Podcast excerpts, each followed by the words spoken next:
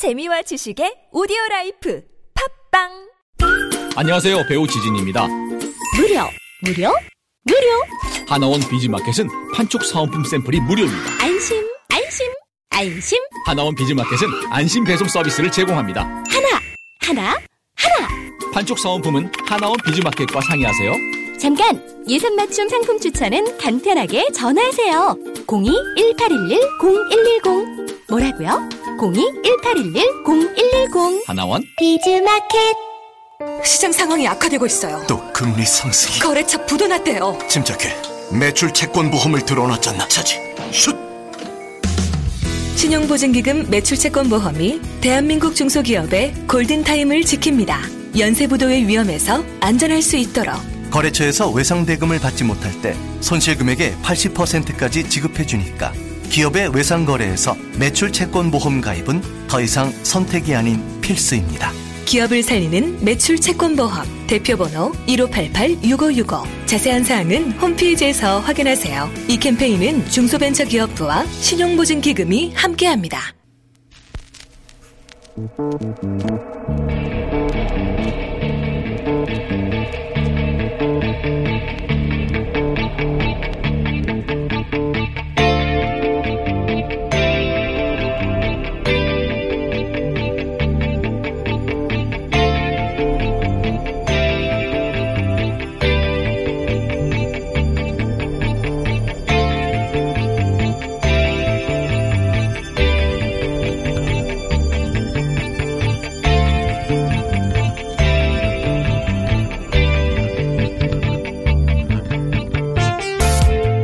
안녕하세요. 김호준입니다. 양심적 병역 거부에 대해 최초로 무죄 판결이 났습니다. 남북 대치 상황 하에서의 징병제 체제에서 양심적 병역 거부는 오랜 세월 국민의 의무를 저버리는 공동체에 대한 배신으로 여겨져 왔죠. 양심적이란 말이 가진 뉘앙스 역시 그 논란에 기여한 측면이 있습니다. 내가 병역 의무를 다한 것은 그럼, 그럼 비양심적이란 말이냐. 그런 비아냥이 가능했던 것도 그래서죠. 하지만 여기서 양심이란 착한 마음, 선한 마음이 아니라 자신의 가치관, 세계관에 기초한 개인적 신념 체계를 뜻하는 거죠. 그러니까 한 개인의 신념이 공동체가 부여한 의무에 동의하지 않을 때 공동체는 그의 부동의를 처벌할 것인가. 본질은 그겁니다. 그래서 대법원은 공동체와 다를 자유를 말한 거죠. 우리 사회는 그동안 그런 자유를 인정하지 않았습니다. 그럴 경우 공동체에 복무하는 가치가 폄훼될 위험, 의무를 이행한 이들 가질 박탈감, 그리고 이를 악용해 병역을 면탈할 위험을 고려하는 거죠. 제 생각은 그렇습니다. 개인의 신념이 공동체와 다를 수 있습니다. 그것을 사회적으로 또는 감정적으로 비판하고 비난할 수도 있죠. 하지만 그 자유를 국가가 범죄화하려면 대단히 엄격한 기준이 있어야 한다. 이번에 무죄 판결을 받은 오수원 씨 경우 13살 때부터 신앙생활을 했고 아버지 동생도 같은 이유로 실형을 살았으며 부양할 배우자 어린 딸가 태어난 아들이 있는데도 형사 처벌을 감수한다는 점을 고려했습니다. 그 정도면 자신의 신념에 기초한 진실성을 국가가 인정해야 한다는 거죠. 저는 개인적으로 대법원의 결정을 지지합니다. 김어준 생각이었습니다.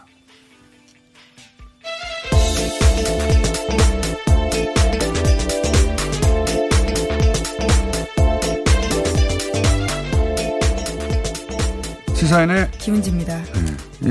이 결정은 사실 굉장히 어렵고 큰 결정이라고 봅니다, 저는. 예. 네, 오랜 시간 걸려서 나온 결정인데요. 예. 또 최근에 헌법재판소가 헌법 불합치 결정을 한 바가 있기 때문에요. 대법원이 이번에 이런 결정을 하리라라는 예상은 있었는데 생각보다 크게 나왔습니다. 하급심에서는 이미 사실 무죄 판결을 여러 번 그렇죠. 났었어요. 예. 근데 대법원에서 한 번 인정되지 않았는데 어, 양심적이라는 말이 또 이 문제를 어렵게 하는 측면이 예, 분명히 지금 있습니다. 오해가 있습니다. 분명히. 예. 어, 영어를 그대로 번역한 건데, 어, 영어는 사실 자신의 마음에 꺼리낌이 없을 정도로 자기 마음에 충실한, 성실한, 뭐 그런 뉘앙스거든요. 그게 그러다 보니까 거짓말 하지 않는다는 뜻도 들어가고, 그래서 양심이란 말도 나오는 건데, 우리가 양심할 때 양은 착하다, 선하다, 예, 예, 그렇죠. 이런 거죠. 그래서 더 반발심을 부르는 경향이 있어요. 이 용어 때문에.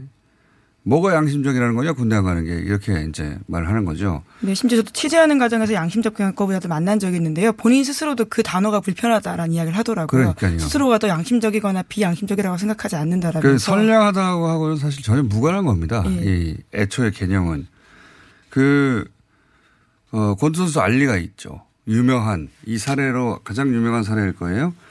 어, 알리가 소위 말하면 양심적 병역 거부를 한 셈인데 어, 알리가 했던 말이 있습니다. 베트남전 어, 나는 안 가겠다고 그러면서 어, 나는 자식 어, 자기의 적은 백인이다 인종차별 때문에 백인이지 베트콩이 아니다. 이게 이제 착하다고는 아무 상관이 없는 거죠. 예, 네. 내심의 결정 그리고 자기의 신념이라고 볼 수 있는 건데요. 어, 또는 뭐 비전향 잠길 수 있지 않습니까? 그 전향한다는 말을 한마디만 하면 되는데 그 말을 하지 않아서 30년, 40년 감옥에 있었죠. 그분들이 한 게 양심적 거부예요. 그러니까 양심적 전향 거부를 한 거죠. 어, 그게 그분들이 뭐 착해서 거부한 게 아니잖아요. 자기 신념에 반하기 때문에 거부한 건데 이것과 완전히 같은 개념입니다. 예. 어, 그 단어가 양심이어서 이제, 어, 뭐랄까, 우리 뉘앙스와 정확하게 맞아떨어지지 않다 보니까 더군다나 이제 뭐 여호와의 증인 같은 경우에는 주류 기독교에서는 이단시하는 경향도 있지 않습니까? 그래서 어, 복합적으로 사회적 거부감을 만들었는데 안 그래도 병역 문제가 민감한데 이 양심이라는 단어를 바꿀 필요가 있지 않는가 저는 네, 하나의 운동으로서는 자꾸 오해를 주는 면들이 있어서요. 네. 어, 그러니까 이제 사회적 대가를 치르더라도, 그러니까 뭐 감옥에 가더라도, 어, 자기의 신념을 따르겠다. 국가가 그런 자유를 허용할 것인가. 그 문제죠. 예. 네, 다른 선택지를 줄 수 있느냐라는 부분일 텐데요. 현재 대체 복무제 방안이 논의되고 있습니다. 예. 물론 이 양심적 병역 거부는 어떤 시대, 어떤 나라에도 처음에는 처벌을 받았습니다. 제 기록을 보면 로마 시대에 에도 양심적 병역 거부가 있었어요. 나는 기독교인이라 군 복무를 할 수 없다. 그러면 목을 쳤어요. 예. 그런데도 안 가는 거죠. 나, 나치, 최근에 들어서는 뭐 20세기 들어서는 나치 독일에서도 유명한 사례가 있습니다. 카톨릭 신자가 있는데 신부한테 신앙 고백을 한 거예요. 나는 사람을 죽일 수는 없다고. 그게 내가 생각하는 카톨릭 정신이 맞다. 근데 신부조차도 무서운 거죠. 예. 양심적 병역 거부에 대해서 말을 안 합니다. 그런데 이 사람은 자기가 생각하는 어, 신념으로는 그래서는 안 된다고 생각해서 의무병을 시켜달라고 해요. 총을 안 들고. 네, 다른 역할을 할 수 있게 네, 해달라는 소위 건데요. 요즘 말로 하면 예. 대체복무죠. 예. 예. 근데 이제 뭐 그 시절에 이게 가능했겠습니까? 이 사람도 나치가 단두대에 올려서 참수시켜버렸고 미국도 태평양 전쟁 때 이 종교적 이유로 집총, 소위 총을 들지 않겠다 거부하는 사람들이 몇만 명이나 나왔어요. 그때는 미국도 진병제였기 때문에 어 그때 감옥 많이 갔습니다. 미국에서도. 그런데 그 태평양 전쟁을 계기로 미국에서는 양심적 병역 거부를 인정한 토대가 만들어졌는데 이때도 유명한 그 사례가 있어요. 영화로도 만들어졌는데 핵소고지라고 어 영화 자체도 재밌는데 그 데스먼 데스먼드 아 이름이 생각 안 나네요. 성만 생각나고 데스먼드라는 예, 보지는 못해가지고요. 네. 데스먼드 사람이 이 자기는 집총 안 하겠다. 대신 의무병을 보내달라. 물론 또 감옥 갔습니다. 이 사람도.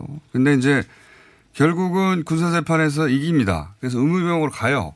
의무병으로 가는데 의무병으로 간 것으로 유명해진 게 아니라 의무병으로 간 사람들은 많아요. 그런 식으로. 의무병으로 가거나 아예 감옥을 가거나. 근데 거기서 그 총은 들지 않았지만은 그 전장을 해지면서 수많은 병사를 구해요. 자기가 더 위험한 상황에서. 굉장히 유명한 그래서 용감한 훈장도 받은 사례죠. 그러니까 이게 비겁하거나 의무를 지지 않겠다는 게 아니라 자기 신념상 사람을 죽일 수 없다. 어, 그런데 전장에서는 실제로는 누구보다 용감했다. 그래서 기록으로 남은 아주 유명한 사례거든요.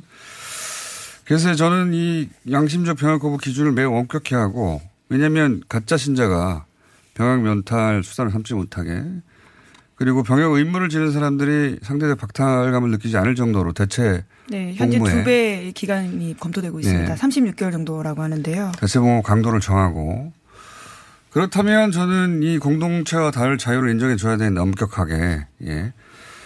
대법원의 이번 결정은 저는, 저는 굉장히 용감한 결정이라고 봅니다. 예. 어려운 결정을 한 것이다.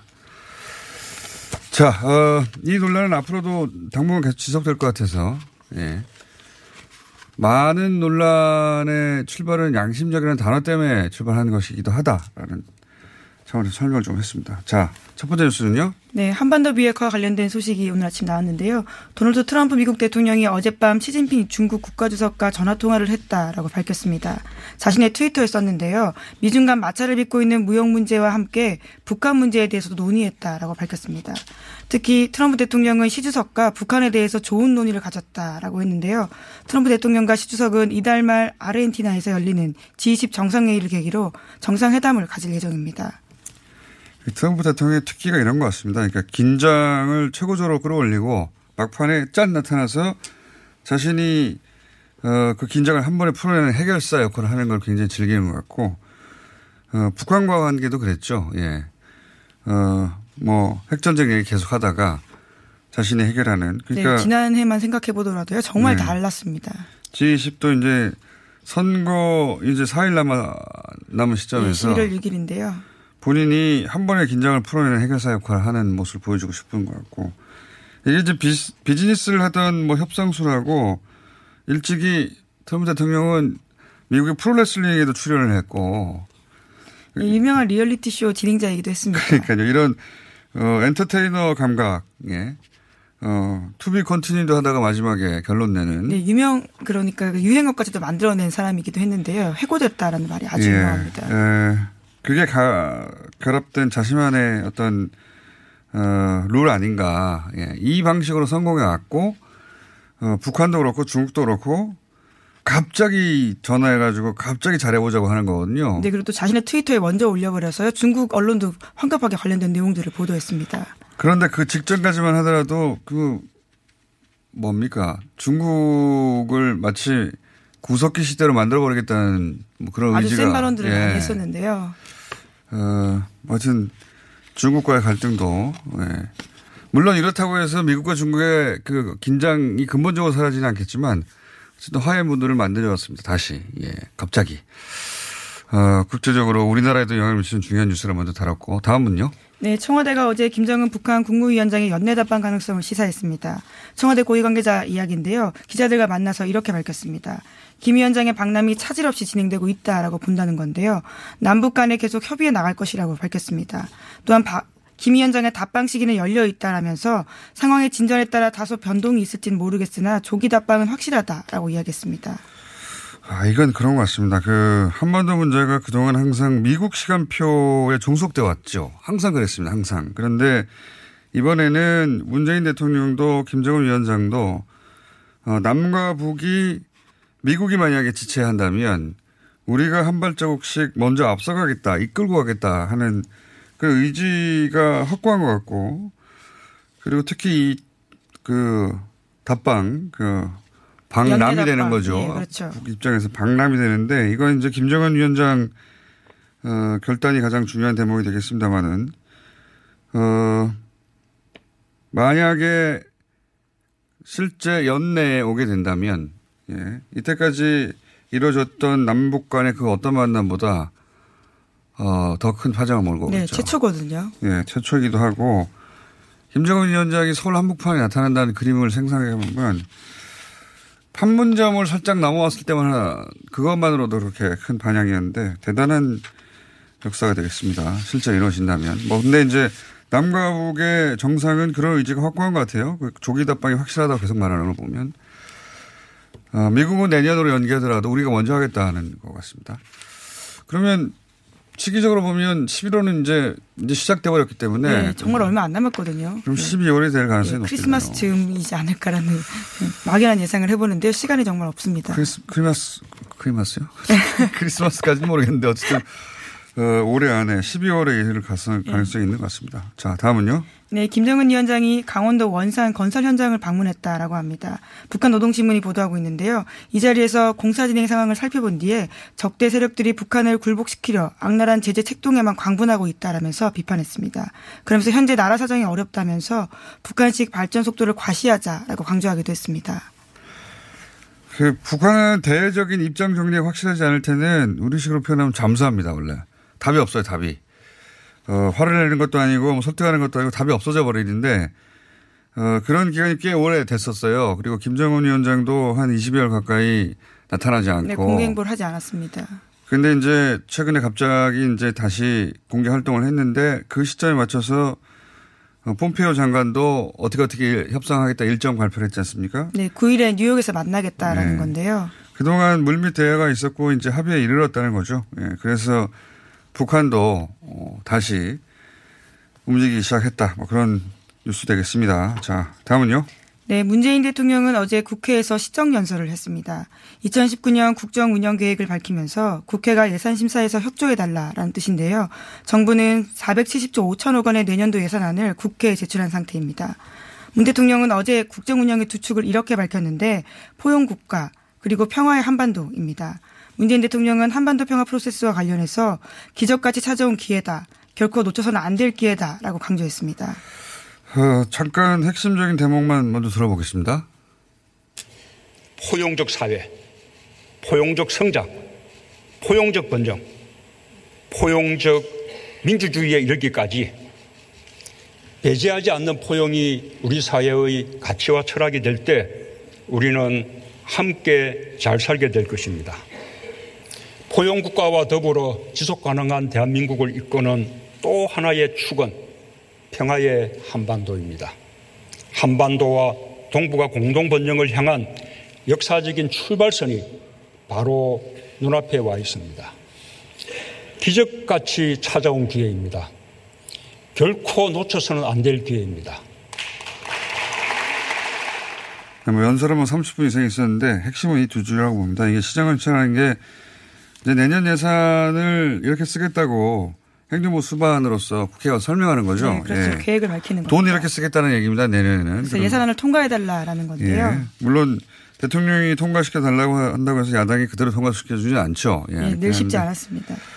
어, 근데 이제 여기서 포용이라는 등- 단어가 등장했는데, 어, 그 핵심은 이제 포용 국가 그리고 한반도 평화 이 부분인데 한반도 평화 이야기는 오래 했으니까 포용 국가라는 게 이제 생소한 용어예요. 근데 문재인 정부가 설정한 국가 모델을 포용 국가라고 합니다. 이게 약자를 포용하고 모두 함께 성장하자 뭐 이런 기조인데 북유럽 모델에 가깝습니다. 보- 북유럽 복지국가 모델에.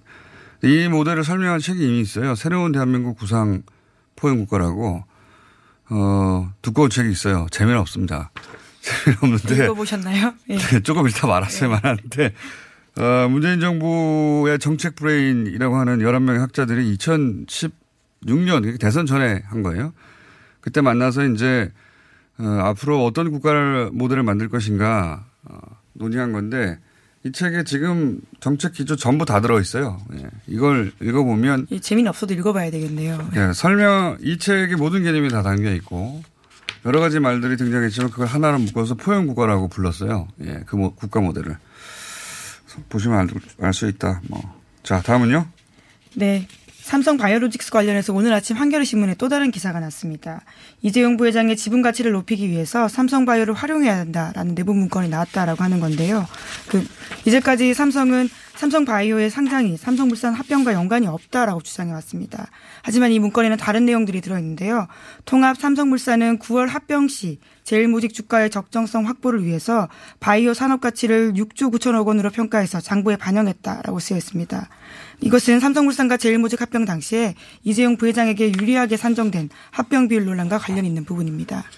굉장히 어렵습니다. 예. 굉장히 어려울 수밖에 없어요. 자체가 어려운 이슈이긴 하거든요. 예, 그 자체가 어려운데다가 그 쟁점이 회계 기준을 어떻게 처리했는가. 어, 이걸 이제 금감원에서는 뻥튀기다, 분식회계다, 이렇게 어, 결론을 내렸고 증선위에 가 있죠. 네. 증선위가 첫 번째 회의에 결론을 못 내렸어요. 근데 그 과정에서 등장한 문건에 대한 내용인데 굉장히 어려운 내용이라 잠시 후 어, 저희가 3부에서 추가 설명을 하겠지만 핵심은 이런 겁니다. 삼성은 그동안 그 협의 기준을 바꾼 이유가 외부의 회사가 어, 바이오젠이죠 미국 외부의 회사가 어, 콜옵션 내용 몰라도 됩니다. 어쨌든 핵심이 이거예요.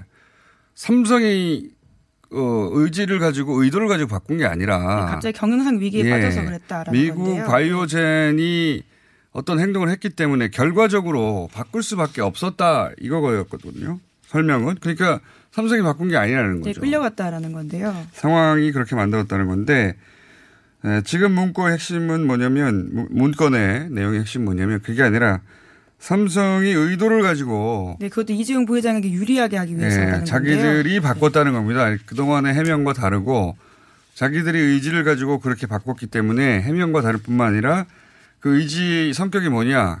그 성격이 바로 어, 이재용 부회장에 유리하게 만들려고 승계 문제에 어, 일부러 바꿨다는 거죠. 그- 그러면 의도적인 분식회가 되는 겁니다. 뻥튀기가. 그런 문건이 나왔다는 건데 저도 기사를 읽어봤는데 무슨 말인지 써여 있어요.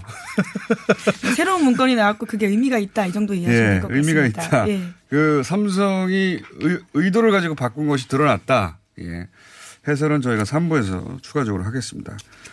그게 의도가 있으면 어, 분식회가 되는 거죠. 그런데 사실 지금까지 꽤 많은 증거들이 나왔는데요. 이게 굉장히 오랜 시간을 끌고 있습니다. 삼성이라서 그렇습니다. 네. 한 가지 정도 다 끝내죠. 예. 네, 일본 정부가 한국인 강제징용 피해자들에게 제소당한 자국 기업들에게 배상은 물론이고 화해에도 응하지 말라는 지침을 내리고 설명회까지 열고 있다라고 합니다. 이게 왜 이런 짓을 하냐면 2012년에 어, 대법원에서 파기환송 네, 이미 그러니까 결정이 난 바가 있는데요. 우리나라에서 그랬을 때 당시 일본 기업들이 일본 기업들은 소비자를 상대하잖아요. 그러니까 자, 자사 이미지가 나빠지면 안 되니까 배상하겠다고 나섰어요. 그때. 네, 법대로 하겠다, 법을 따르겠다라는 예. 것들이었는데요. 배상하겠다고 나섰는데 일본의 아베 정부가 어, 우익들이 그러지 말라고 기업을 막은 겁니다. 그리고 이번에도 그런 일이 벌어질까봐 회사들한테 배상하지 말라고 이런 경우가 어디 있습니까? 어, 그 민간 회사들한테 그런 거 하지 말라고 설명을 하고 있다는 거고요. 네, 그렇죠. 이게 이제 대단히 그 이율 배반적인 게 이율 배반적인 게 아니라 이제 더 적합한 용어가 없나요? 어, 이중적인 게 일본이 이제 그 원폭 피해자들 있지 않습니까? 어, 일본이 미국에 대해서 국가 배상을 요구하지는 않지만 그 의미가 개인의 배상 요구 도 못한다는 의미는 아니다라고 일본은 자국민들한테는 자신이 피해자일 때는 그런 식의 그렇죠. 자신들이. 피해자라고 생각할 때는 자기들이 저- 일으킨 전쟁인데도 불구하고 어 자기 그 민간인 피해는 직접 배상 요구를 하라고 일본 정부는 요- 얘기하고 있어요. 그 독려하고 있어요. 근데 이제 똑같은 케이스 아닙니까? 더구나 이번에는 우리가 피해자잖아요. 예. 어, 그들이 가해자고 그런데도 어, 우리 사법부에서 이런 판단을 내리고 그 개인이 그런 배상 요구를 할 때는 절대로 안 된다고 펄펄 뛰고 있는 겁니다. 완전히 이중적이에요. 심지어 그 회사에서도 그렇게 하겠다라고 하고 있는 건데도요. 막고 그러니까요. 있다라고 예. 보면 됩니다. 이, 이, 이러한 배경의 핵심은 뭐냐면, 어, 1910년에 경술 국치라고도 하기도 하고, 저는 입이, 입에 합방이라고 붙어 있는데, 한일 합방. 예, 불법적인 한일 합방. 이게 합법이라는 겁니다. 계속해서 주장하는 바는 일본이. 네. 그렇죠. 이번에 심지어 징용공이라는 표현 대신에 옛 한반도 출신 노동자라는 표현을 사용하겠다고요. 아베 총리가 밝힌 바도 있습니다. 그, 그, 일본 우익들은 일관되게 극우라고 불러야 됩니다, 사실. 아베 정부는. 일본 우익들은 자신들의 과거를 완전히 이제 미화하려고 하는 거죠, 완전히. 이제는. 위안부 문제도 다 해결된 것이고, 강제징용은 없었고, 위안부도 없었고, 그리고, 어, 일제는 합법이었다. 합법이라는 건 우리가 동의해서 우리가 원해서 했다는 거 아닙니까? 말이 됩니까? 예. 그 태도로 일관하고 있고, 그래서 민간 기업들이 어, 이 강제징용 피해자들에게 보상하겠다는 것도 하지 말라는 거예요. 이거, 이건 정말 국제적 비난을 받아야 됩니다, 사실. 자, 오늘 여기까지 하겠습니다. 시사인의 김은지였습니다. 감사합니다. 모닝똥? 제겐 사치였죠. 내가 토끼인지 토끼똥이 나인지 내가 변을 본 것인지 변을 당한 것인지? 나는 바나나이고 싶다. 간혹 구렁이이고도 싶다. 아 큰일 났네. 이거 이러면 다 죽어. 미궁 대장사랑!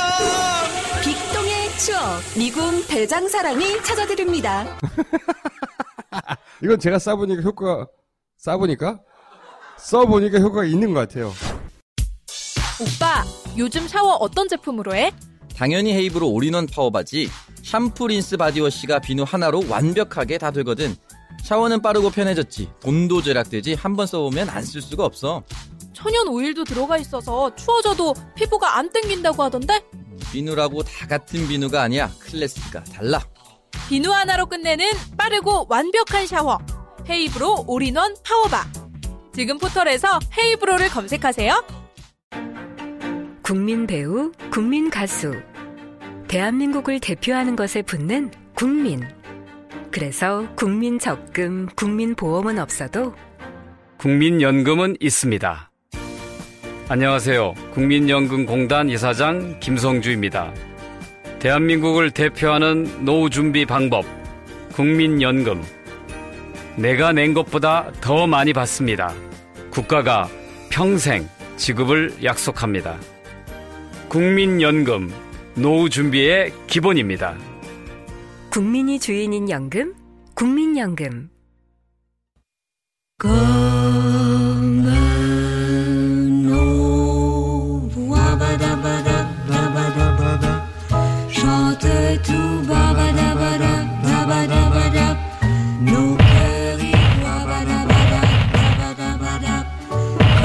한 달 만입니다. 예. 많은 분들이 이 코너 왜 안 하냐고 문자를 보내왔습니다. 국감 때문에 어, 한 달을 쉬셨던 남가요. 우상호, 우상호 의원, 나경원 의원 두 분 나오셨습니다. 안녕하십니까? 네, 안녕하세요. 네, 안녕하세요. 네. 어, 컨디션이 그다지 좋아 보이지 않습니다. 두 분 모두, 어, 아니, 국정감사 끝나고 이제 밀린 만남들을 쭉 묶고 사다 보니까 네. 술- 술 마셨다는 네, 저녁 때. 이제 예, 밥자리가 계속 생겨서 네. 아, 원래. 이하, 이하 동문입니다. 아, 그렇습니까? 예. 대단히, 어, 푸석푸석한 얼굴로 두 분이 나오셔가지고, 들어오자마자 방송하다 털지도 모른다고. 과, 과음했다는 얘기고. 제가 제가 한 얘기는 아닙니다. 네. 토하지 모르기 때문에 저희가 세숫대야도 준비되어 있습니다.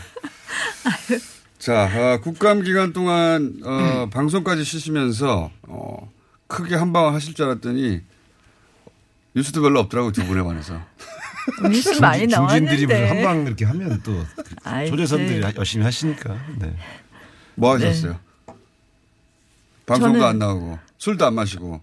아니 국정감사 열심히 했죠. 그러니까요. 정말 잘못된 부분을 하나하나 집어가려고 했는데 네. 제가 이 저는 기획재정위원회잖아요. 네. 소득주도 성장 잘못된 거 고쳐보자고 그렇게 얘기했는데 제 결론은 그런, 마지막에 그런 얘기하니까 보도가. 마이동풍이다. 이제 다 끝나고 나서 잘하는 건 그대로예요, 잘한다. 그대로. 못한다 그래야지. 그대로. 좋지. 그럼 그래서 마이 동풍이다. 마이? 동풍. 네, 소득주도 성장은 문제다?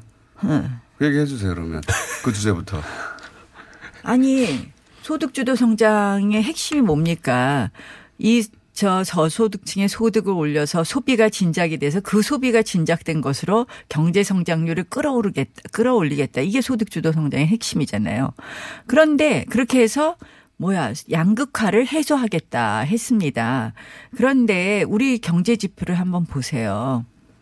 소득 분배는 더 약, 악화됐고 그다음에 올해 뭐 최악의 고용 지표 제가 한국은행장한테 물어봤어요. 가장 아픈 경제 지표 중에서 좋은 게 하나도 없지만 가장 아픈 경제 지표가 뭐냐? 역시 고용 지표라고 대답합니다. 그래서 그만큼 나빠졌는데도 하나도 지금 안 고치겠다는 게 이 정부의 입장이고 뭐 어제 문재인 정부 문재인 대통령의 시정 연설도. 똑같다 이렇게 네. 봅니다. 그 빈부격차를 줄여 나가야 한다는 데 대해서는 여야가 양론이 없을 겁니다. 양극화가 너무 심해서요. 그러니까 이제 양극화를 줄이는 방법은 자산 소득을 올려줄 수는 없잖아요. 재산을 올릴 수는 없고 자본주의 사회에서 그러면 이제 소득에서 계속 그 적은 임금을 받는 분들이 그게 양극화의 원인 중에 하나거든요. 그러니까 그 자산 격차를 좁히기 위해서는 부동산 가격의 급등을 좀 막는 방식은 효과를 좀 보고 있죠. 다 인정하는 바고. 그 소득 주도 성장이라는 것이 한표로 말하면 성장의 주 목적이 있기보다는 소득 격차를 줄여주는 데 더 큰 목적이 그러니까 있는 거고 이- 다 자- 제가 제가 얘기할게요. 근데 이것이 성장으로 선순환이 되려면 일정한 시간이 필요한 거죠. 요번에 그 1년 만에 어떻게 임금 한 10만 원, 20만 원 올렸다고 갑자기 성장이 됩니까? 그러니까 장기적으로는 이렇게 소득 격차를 줄이면 내수가 살아나서 성장에까지 도움이 된다. 이런 논리죠. 네. 우상호 조금 더 기다려 이 주시면 아니 자꾸 기다려 달라 너무 급하셔. 지금 벌써 3, 4분기에 음. 지금 일 근데 고용 문제는 소득주도 성장 아니 아니 아니 두 아니고. 가지예요. 네. 고용 문제도 있고 소득 분배도 더 악화됐다는 거예요. 대통령께서 왜냐하면 연- 일 우리가 소득을 도와달라고 해서 그러잖아. 이 아니, 근데 잘 기다, 이- 기다려달라고? 할 만큼 경제가 한가롭지 않다는 거고요. 그것은 결코 성장론이 될 수 없다는 겁니다. 우리나라 같은 경우는요, 아주 소규모 개방 경제예요. 한마디로 뭐냐, 실질적으로 수출로 먹고 사는 나라이기 때문에 우리는 최고잖아요. 그 수출의 내용을 내- 보세요. 내- 아니 제 얘기를 끊지 마시고 응? 잠깐만 끊지 들어보세요. 수- 끊지 말고 내잘 들어보세요.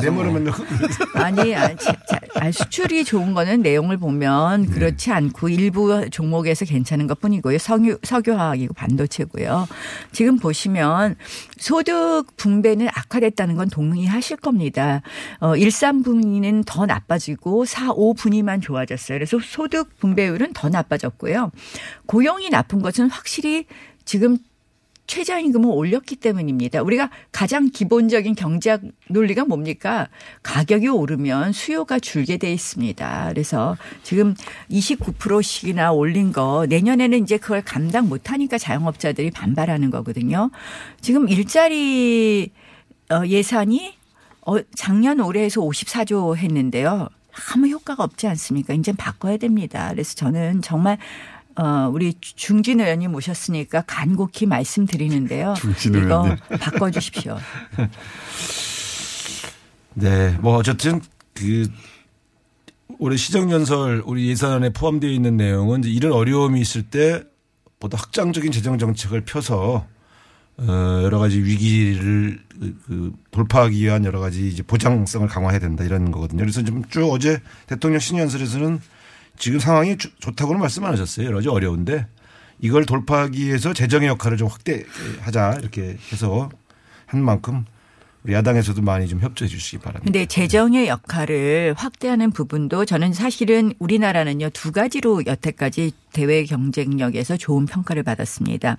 수출하고 재정 건전성입니다. 근데 수출이 지금 내용을 보면 반도체하고 석유화학만 좋지 앞으로 계속해서 지속적으로 수출이 좋을 것이다. 이렇게 예측하기 어려운 부분이 있습니다. 반도체 호황도 몇 년 안에 끝나겠다는 거고요. 결국 새로운 성장 동력을 만들어야 되는데 얼마 전에 발표한 혁신 성장에 대해서 규제 혁파에 알맹이는 빠져 있고요.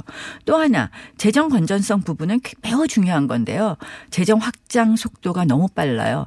박근혜 정권 4년 동안 어 부채 국가 부채 증가한 거를요. 2년 만에 지금 문재인 정권은 돌파했습니다. 그래서 저는 이 재정 재정 건전성을 악화시킬 수 있는 이런 무리한 재정 확장 정책도 걱정이고 왜냐하면 이것이 아니 않고요. 왜 지금 이것이 왜냐하면은 아니 이제 사실은 바로 잡아야 되니까 예를 들어 이런 겁니다. 지금 어제 대통령 연설에도 있었지만 지난 두 해에 세수가 20조가 더 거쳤단 말이에요. 그러니까 더 거친 것을 경제 회복에 쓰겠다는 건데 지금 빚을 내서 겨- 재정을 확장하고 있는 건 아니에요. 그러니까 지금 이 더 거친 세금을 경제 회복을 위해 쓰게 해달라 이렇게 지금 아니, 아니요. 예산안에 잡은 겁니다. 그게 왜 문제냐면 그 내년에 복지 예산이 12% 증가했습니다. 복지 예산이 결국은 복지 예산은 지금 늘려놓으면 그 다음에 줄일 수 없는 거예요. 한 번 늘리면 줄일 수가 없는데 아, 복지는 계속 늘려야 계속 돼요. 네. 아니 복지가 늘려야 되는데 아니, 속도가 아니, 문제고 생각해보세요. 속도가 아니라 당장 이런 거. 아이,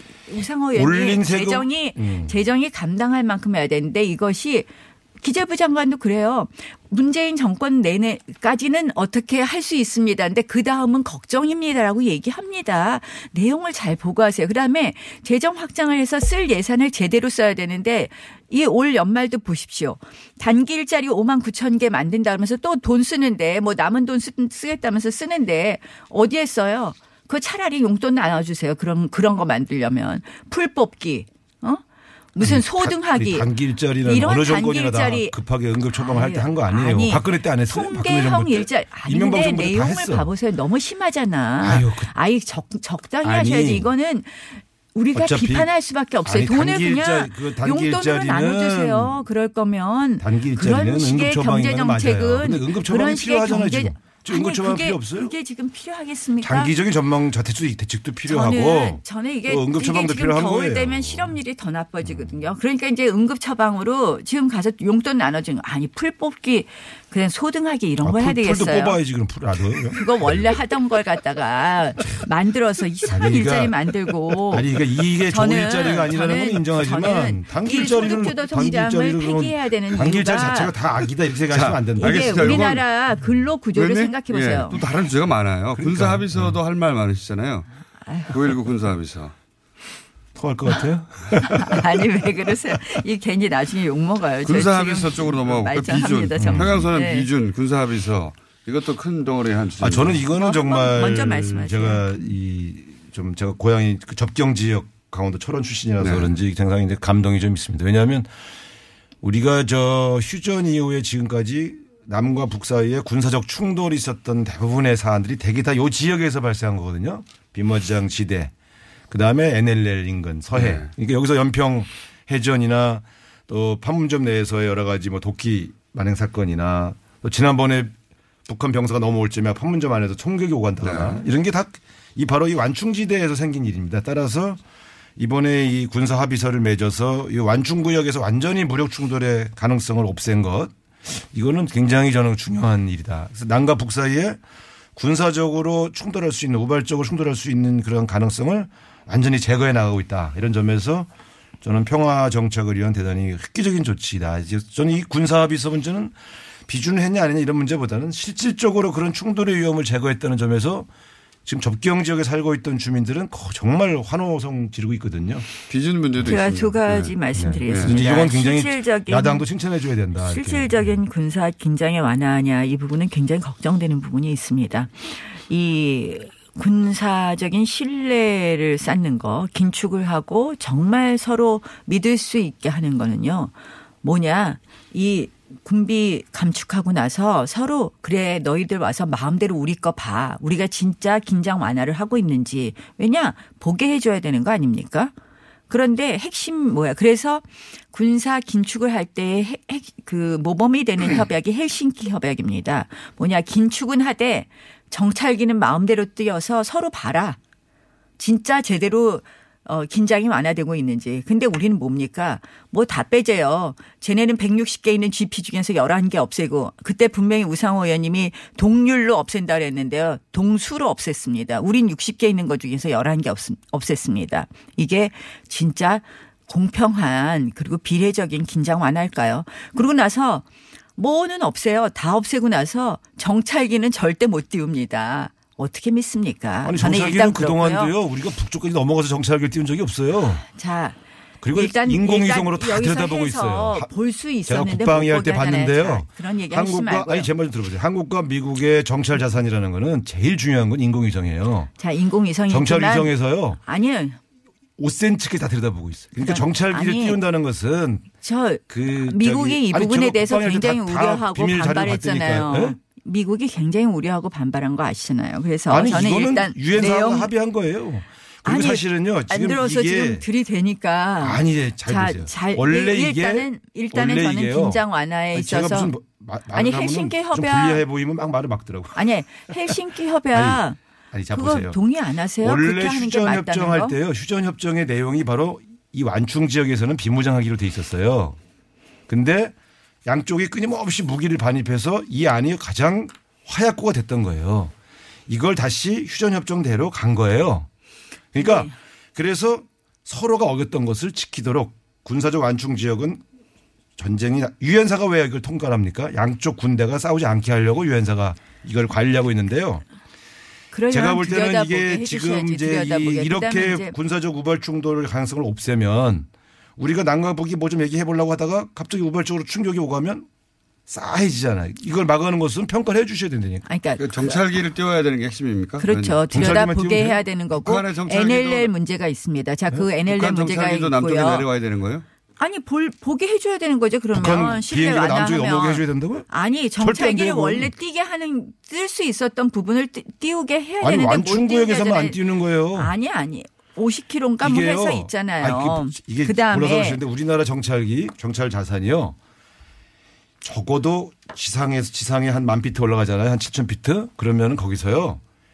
100km도 봐요. 요 원충 지역 안에 정찰기를 안 띄운다는 건 충돌하지 않게 하기 위한 것이지 정찰을 못하게 한 게 아니에요. 우리나라가 갖고 있는 정, 이 첩보 위성과 이 정찰기의 보려면 거의 더 근접해서 뛰어서 봐야 된다는 거고요. 헬싱키 협약에 동의하십니까? 안 아니, 하십니까? 갑자기 그래서 안- 저는 그 문제가 있고요. 두 번째는 역시 비준 문제예요. 비준 문제. 비준 문제도 또 문제인 거예요.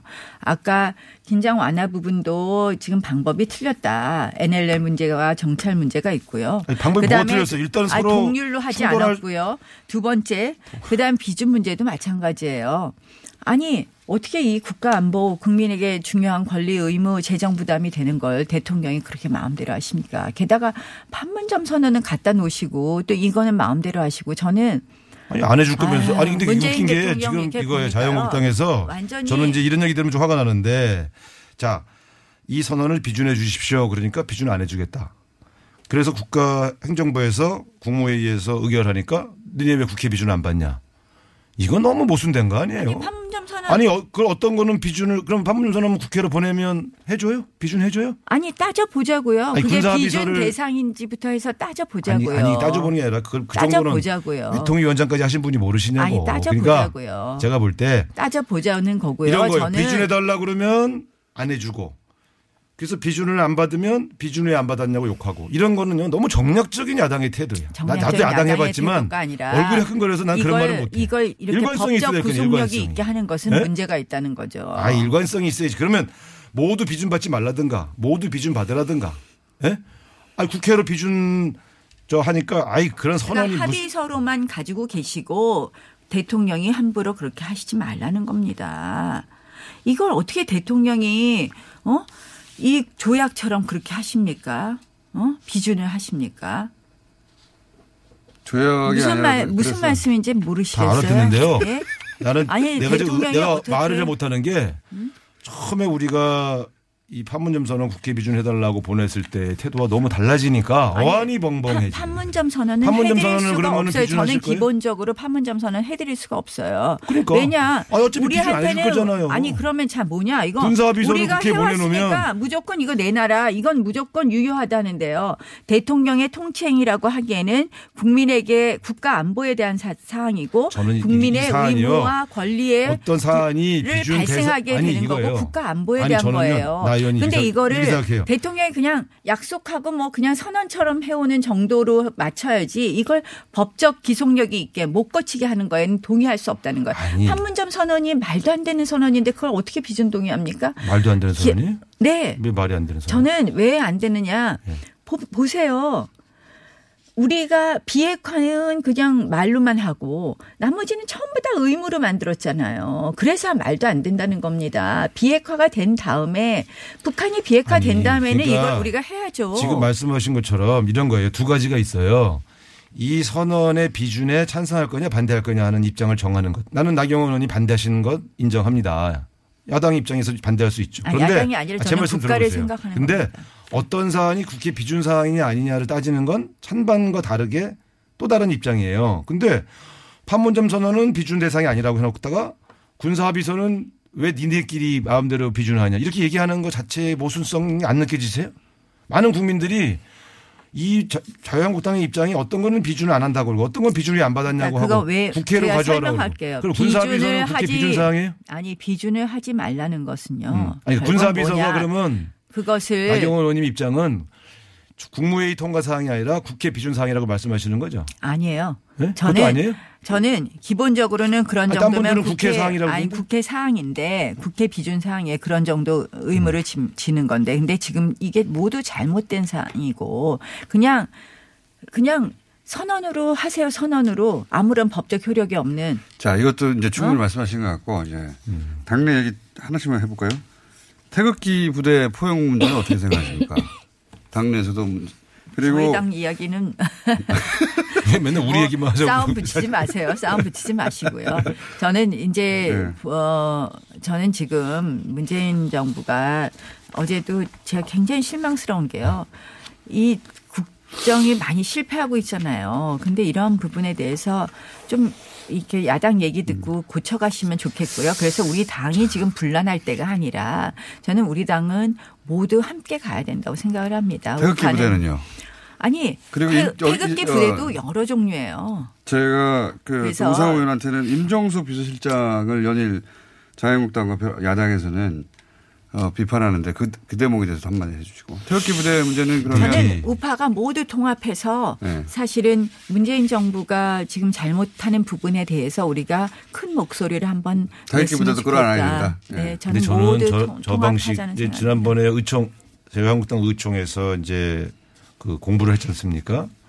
근데 이제 그때 나온 얘기 중에 좀 귀담아 들어야 할 게 안보에 있어서 너무 치우치면 안 된다. 그러니까 소위 말하면 일종의 노선이잖아요. 그러니까 너무 극우적 수구로 보이면 안 된다. 이런 좀 중도적인 스탠스가 좋겠다. 이런 이제 조언을 하신 걸로 알고 있는데 그런 입장을 존중한다 그러면 태극기 부대 중에서 아주 지나치게 극우적인 이런 그룹까지 다 우파니까 통합하자. 그거는 전 좀 과도한 것 같아요. 예를 들어. 예를 들어 그러니까 우리가 음. 자연스럽게 우리가 통합을 하면 자연스럽게 이렇게 흡수되는 거죠. 그런 목소리가 어, 그분들이 자연스럽게 거다. 흡수되는 분들이 아니더라고 내가 보니까. 아, 그 마- 마이크 잡고 얘기하는 거못 봤어요. 우리가 우리 당에서는요 극주하는 절대 용납을 안 해요. 우리는 다, 다 우리 참여 안 시켜요. 그러니까 그게 그게 아니라 저, 그런 측면에서 저 보면 친문 아닌 사람들 다 나간 거죠 뭐. 아니 그건 또 다른 거고. 음. 그러니까 이거 아니 이념적 프리즘으로 보면 아 이건 내가 조언이에요. 나중에 당 대표 되실 분이니까. 근데 이게 모든 걸 한 군데 에 놓고 용광로를 만들겠다는 말이 되게 그렇듯해 보여도 그게 가장 분열적인 얘기예요. 잠깐만 당 대표 출마하십니까? 뭐 노코멘트입니다. 오 하시나 봅니다. 아니, 새벽까지, 아니, 아니, 새벽까지 아니. 술 드실 때는 네. 다 정치적 목적이 있는 거지. 그걸 뭐.